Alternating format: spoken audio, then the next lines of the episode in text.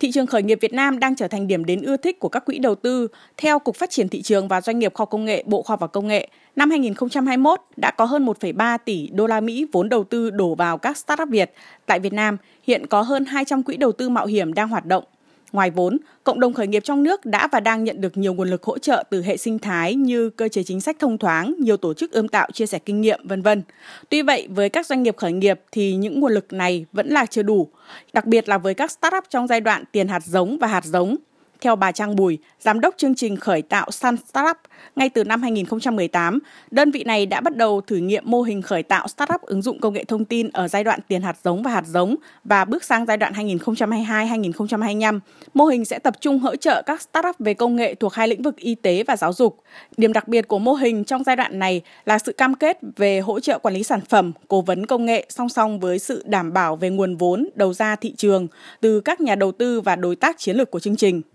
Cái điểm yếu nhất của các startup đó là các bạn thiếu cái kinh nghiệm về thị trường và cái kinh nghiệm về việc xây dựng và quản lý độ phát triển sản phẩm.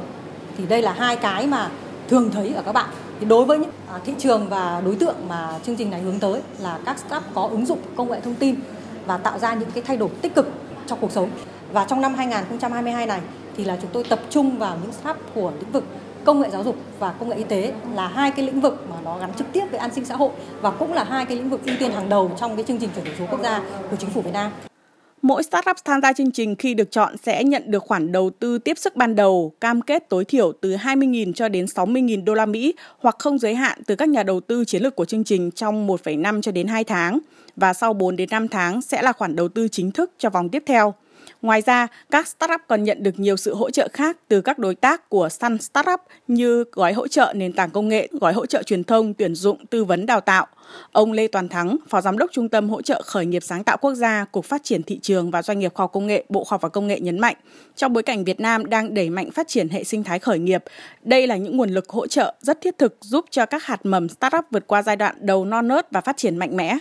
Theo thông tin từ chương trình Sun Startup, thì mỗi doanh nghiệp khởi nghiệp sáng tạo tham gia được chọn sẽ nhận được một khoản đầu tư tiếp sức ban đầu cam kết tối thiểu từ 20 đến 60 nghìn đô từ các nhà đầu tư chiến lược của chương trình trong tháng rưỡi đến 2 tháng thì theo tôi đây là một điều kiện rất thuận lợi và là động lực cho các startup tham gia trong môi trường ươm tạo hiệu quả, giúp startup vượt qua được giai đoạn đầu non nớt và tự tin phát triển vươn ra thị trường hay kết nối được các nguồn quỹ, các đối tác tiềm năng.